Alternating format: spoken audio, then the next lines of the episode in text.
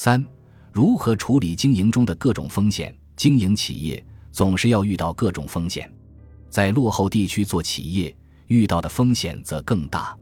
这是因为落后地区的经济发展水平落后，你不进行实物交换，分期付款肯定不行。但既然是分期付款，总是潜存着一种到期无法还款的风险。按照孟子的说法，“无恒产者无恒心”，显然在落后地区进行延期付款的风险更大。此外，既然做企业，无论是在落后地区还是在其他地区，总是存在着其他的一些风险。如万一客户实在还不上款怎么办？万一客户恶意欠款不还怎么办？万一自己的员工因客观或主观的原因犯错误怎么办？等等。对于上述问题，在广阔的蒙古大草原进行流动性贸易的山西商人是怎样办理的呢？一、如何降低贫穷牧民可能的欠款问题？社会经验告诉我们，越是落后的地区，官府的作用越强。民众的人身自由度越低，这是因为越是经济不发达地区，人们越得相互合作才能维持生存，而要做到更紧密的合作，就非得树立更强大的权威不可。因此，要降低不发达地区经商过程中可能的风险问题，非得与官府合作，赢得官府更大的支持和信赖不可。山西商人中的最大的吕蒙商。大盛魁就是这样解决贸易中可能的欠款问题的。每年，清政府驻蒙代表、蒙古王公代表和山西吕蒙居商大盛魁的代表都要联合举行一次朝格勒尔会议。朝格勒尔是蒙语中在蒙古草原举行的一种会议的名称。会议内容是由蒙古王公根据上贡卿氏和自己消费的需要，确定各蒙其牧民所应承担的贡赋份额。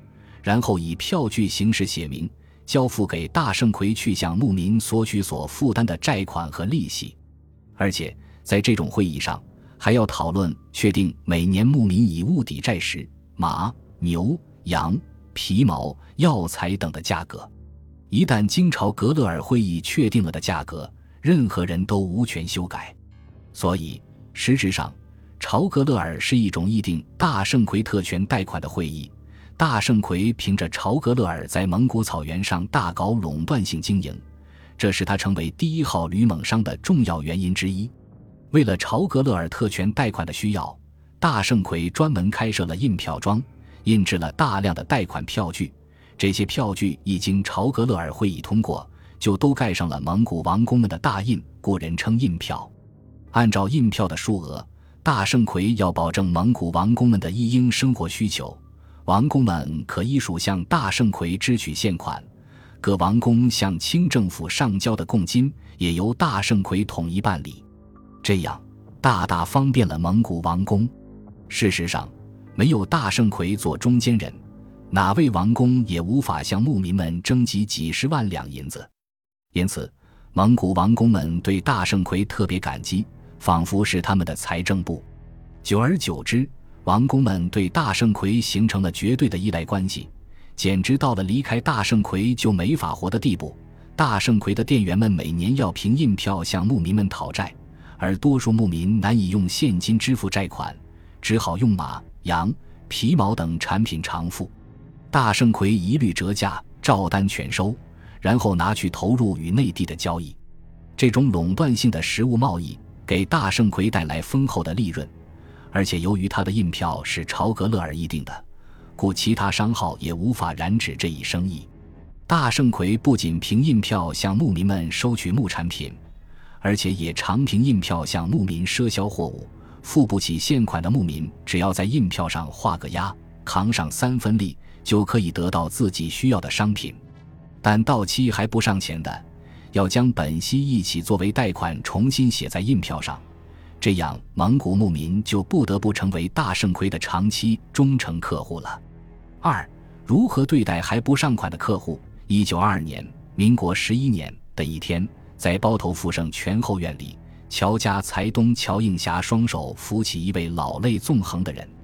这个老人是包头双圣公、双圣茂的东家杨志武。杨财东在包头也是个有头有脸的人物。但最近他的商号赔了个一塌糊涂，拖欠傅盛权的六万两白银，实在无力偿还。他上门向乔才东哭诉，乔应霞看他可怜，竟答应将欠款一笔勾销。杨志武立即服的磕头，于是便流传下这段磕一头清欠六万两的故事。其实，乔家这种对破产同行的宽厚态度，绝非仅此一例。大顺宫绒毛店欠付圣公县洋一千元，破产后家境凄凉，乔家财东只象征性的收了他一把斧头、一个箩筐就算了账。广义恒绒毛店借富盛息款五万元，实在还不起债，提出以数千元的房地产抵债，乔财东也毫不犹豫的认可。此外，还有过众多的包头人曾向乔家父字号贷款做投机买卖。其中也难免有亏本者不能按期还贷，便提出以土地或房屋抵顶，这在当时的商界被视为是最坑人不过的事。可乔家对此不以为然，还地要地，还屋要屋，作价高低从不在乎。因此，包头商界有人把乔家看作是大傻帽，戏呼父字号是糊涂孩。在这种情况下，不免也有一些人利用乔家的急公好义。恶意赖账不还，对这种事情，乔家是怎样处理的呢？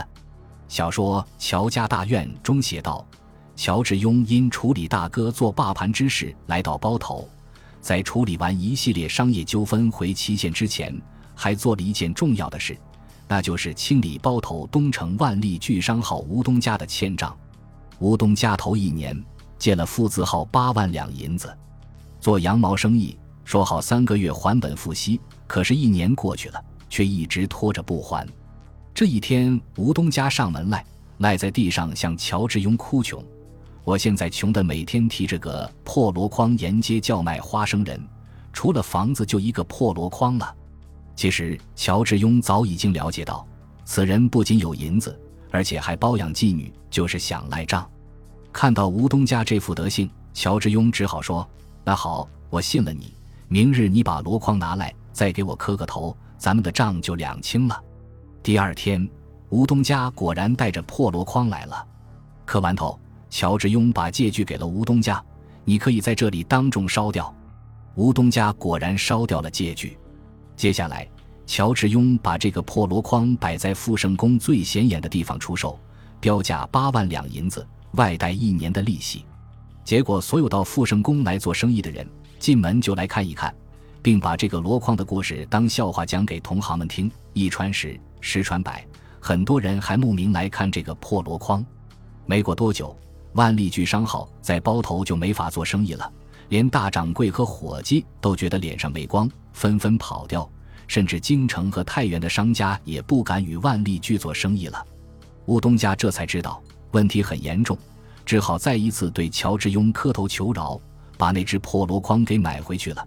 并且按照乔致庸的建议，把破箩筐挂在铺子门前，表明自己已经把欠款还清了。如何看待乔家的上述两种不同的行为呢？对于实在还不上债的，乔家采取一笔勾销或者酌情赔偿的办法，这是非常可取的，是在国家没有出台社会保障制度之前，由部分商人自发形成的一种粗略的社会保障体系。我们在乔家大院里看到。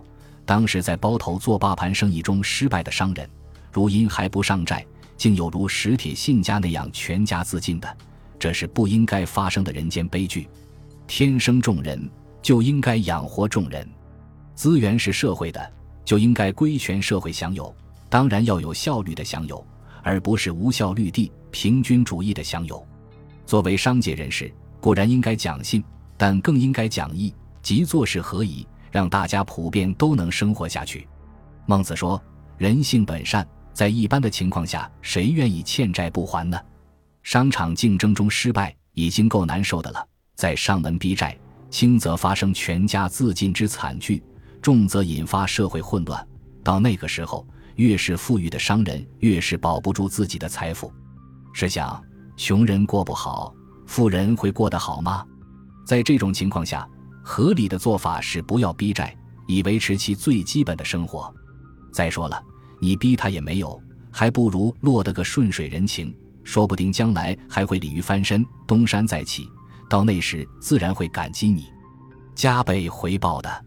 因此，还是孟子讲的对：人性本善，要创造条件让每一个人都活得下去。只不过条件好的，活得更潇洒，过更有生活质量、更高生活品味的生活；条件差的，过一般的温饱生活而已。这样，全社会才能稳定和谐。从乔家的不同常人的座位上可以看出两点：第一，乔家为什么能发展起来，就是因为他讲义，让大家普遍满意，赢得了大家的普遍信赖，大家都愿意跟他打交道的缘故。这就叫得人心者得天下，得人心者得市场。第二，当西方的社会保障制度已经普遍建立，能够维持竞争中的失败者的基本温饱水平，便于鼓励起民众更大的创新精神时。中国的社会保障制度还维持在民间自发的水平，社会普遍的舆论还停留在负债子还的无限责任层次上。仅从这一点上看，中国企业在跟西方企业的竞争中，已先在制度上失了依着。这说明晋商未来在跟西方商人的竞争中将遇到很大的挑战。后期晋商所以在跟俄商茶叶战、跟西方银行金融战中屡屡失败。组织制度的落后是一个重要原因。当然，对于有能力还款却恶意不还的，乔家采取坚决还击的态度是完全正确的，因为对方先违背了义的宗旨。大家可能说，不是讲人性本善吗？为什么某些人有了钱也会恶意不还？这不难回答。由于人追求利益的天性，总有经受不住外界的诱惑而犯错误的时候。如果能利用浑水摸鱼的环境欠债不还，那等于增加了自己的利益，当然很高兴。但即使这样，他也明白这样做是不应该的。一旦给人揭发出来，也会自惭形秽的。这说明要让人性善的天性发扬光大，仅仅物质上满足是不够的，还得进行制度建设，进行品德教育。乔家对于恶意欠款者的坚决回击的做法，不仅是教育欠款者本人。也是教育全体从商者的。他告诉大家，每个人都是有认识世界的能力的，不要耍小聪明。须知多行不义必自毙，还是要回到信守义的立场上来。只有这样，才能既让自己得到利益，还让别人得到利益。如此买卖才能长久，事业才能做大。这等于是一次大规模的从商之道的宣传呀。事实上，乔家正是这样发展起来的。乔家在包头的占地二百八十亩的富城菜园，以及其在包头市面上的千余间铺面，大都是这样靠欠款者的有限赔偿扩充起来的。乔家是吃小亏，占了大便宜。而且，乔家还由于上述一系列的义举，在包头城赢得了名声，树立了自己财大气粗、实力雄厚又乐善好施、济公好义的形象。一笔笔未如数收回的欠款，实际上等于支付了广告费，把乔家的生意越炒越红。乔家的父字号就是这样在包头赢得了顾客，赢得了市场。三、如何规范自身行为，树立在顾客心目中的诚信形象？由于人追求利益的本性，不独顾客会经受不住环境的诱惑犯错误，企业的员工也会有经受不住外界环境的诱惑而犯错误的时候。因此，社会成员之间要建立起彼此的信任关系是很不容易的。山西商人为了得到蒙古牧民的信任，可谓费尽了心机。大圣魁商号除为牧民做好正常的服务工作外，平日里还为蒙民捎购物品、垫借钱财，凡应允之事必要办到。遇到对方怀疑商品质量，例如怀疑布鞋鞋底内用的是草纸。店员就当众用刀将鞋底砍为两段，借以宣传扩大影响。就是凭着这样认真细致的工作态度，山西商人终于获得了蒙古牧民的信赖，甚至到了一般购买者只认商标不问价格，只要是认定商号的商品就不怀疑其质量的地步。很多客户认准晋商商号的商品数十年不变。然而人非圣贤，孰能无过？一旦企业员工出于有意无意的各种动机，发生了侵害顾客利益的错误，企业应该怎么做呢？一种做法是鼓励这种短视行为，但必将被顾客和社会所发现而遭抛弃；一种做法是替员工掩饰，拒不向顾客承认自己的错误，但这种护短的行为终将引起顾客的反感，而使企业形象受损，进而影响到企业的发展。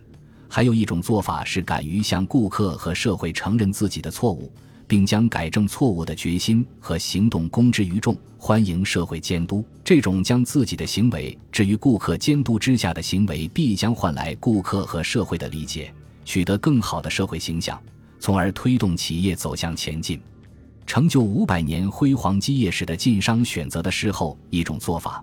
这里还以乔家为例，看看晋商是怎样规范自身行为。树立在顾客心目中良好形象的，在过去的包头城，许多冠以“富”字的商店鳞次栉比，均是乔家开设的。乔家最早的店铺叫富盛宫，后来发展成富盛宫、富盛全、富盛西三大号，共十九个门脸。其中富盛油坊是其经营胡麻油的专营店。胡麻是内蒙一带盛产的油料作物，乔家落脚包头就瞅准了这笔买卖。开展了榨油卖油的业务，后来乔家的企业发展了，就建立富盛油坊，专做胡麻油生意。富盛油坊的胡麻油榨制精细，品质优良，在包头一带占据垄断经营地位，远销关内外各地，很受顾客欢迎。北路胡麻油的牌子在长城内外打得很响。光绪年间的一个深秋。富盛油坊准备贩运大批新榨制的胡麻油回山西销售，当时油坊中正存有一批劣质的胡麻油，装篓时一些伙计为图厚利，便将劣质油掺入好油中。眼看着一大批运往山西的油已装好待发，掌柜突来油坊检查，发现原存的劣质油不见了，便追问劣质油的下落。伙计们个个面面相觑，不敢吭声。在掌柜再三追问下，大家只得说了实话。掌柜闻讯勃然大怒，他下令将已装好的油桶桶卸下来，立即购置新的油篓，另装好油。他还查明最初出主意装假油的伙计，将其开除出号，并以此事训诫全体伙友绝不能以次充好，自己砸自己的牌子。今后谁再办这类事，一定严惩不贷。据说这次换装。油坊损失几十万两银子，掌柜也十分心疼，但他坚决这样做。而事后，乔家财东对这位掌柜大加称赞，更加器重。更为奇怪的是，富盛油坊发生掺假事件后，掌柜一反丑事不可外扬的习俗，大肆向外人进行宣传，并将掺假的油篓公开销毁。伙计们一时羞得不敢见人，但上门的顾客反而越来越多了。消息传入关内，传遍城乡，富盛油坊的牌子从此更加响亮。通过这件事情的处理，可以看出晋商掌柜从商经验的老辣。第一，将顾客是衣食父母的观念落实到具体行动中去，这不独是对顾客负责，更有利于企业的长远发展。第二，将员工置于顾客众目睽睽的监督之下，有助于提升员工素质。对员工来说，不啻是一堂永远难忘的商德教育课。第三，将富盛油坊有勇气改正错误，坚决将顾客是衣食父母的观念贯彻到底的形象传播给顾客和大众，树立良好社会形象，这叫暂时亏损，长远来补吧。难怪掌柜要大力宣传了。这种做法与海尔张瑞敏砸劣质冰箱有异曲同工之处。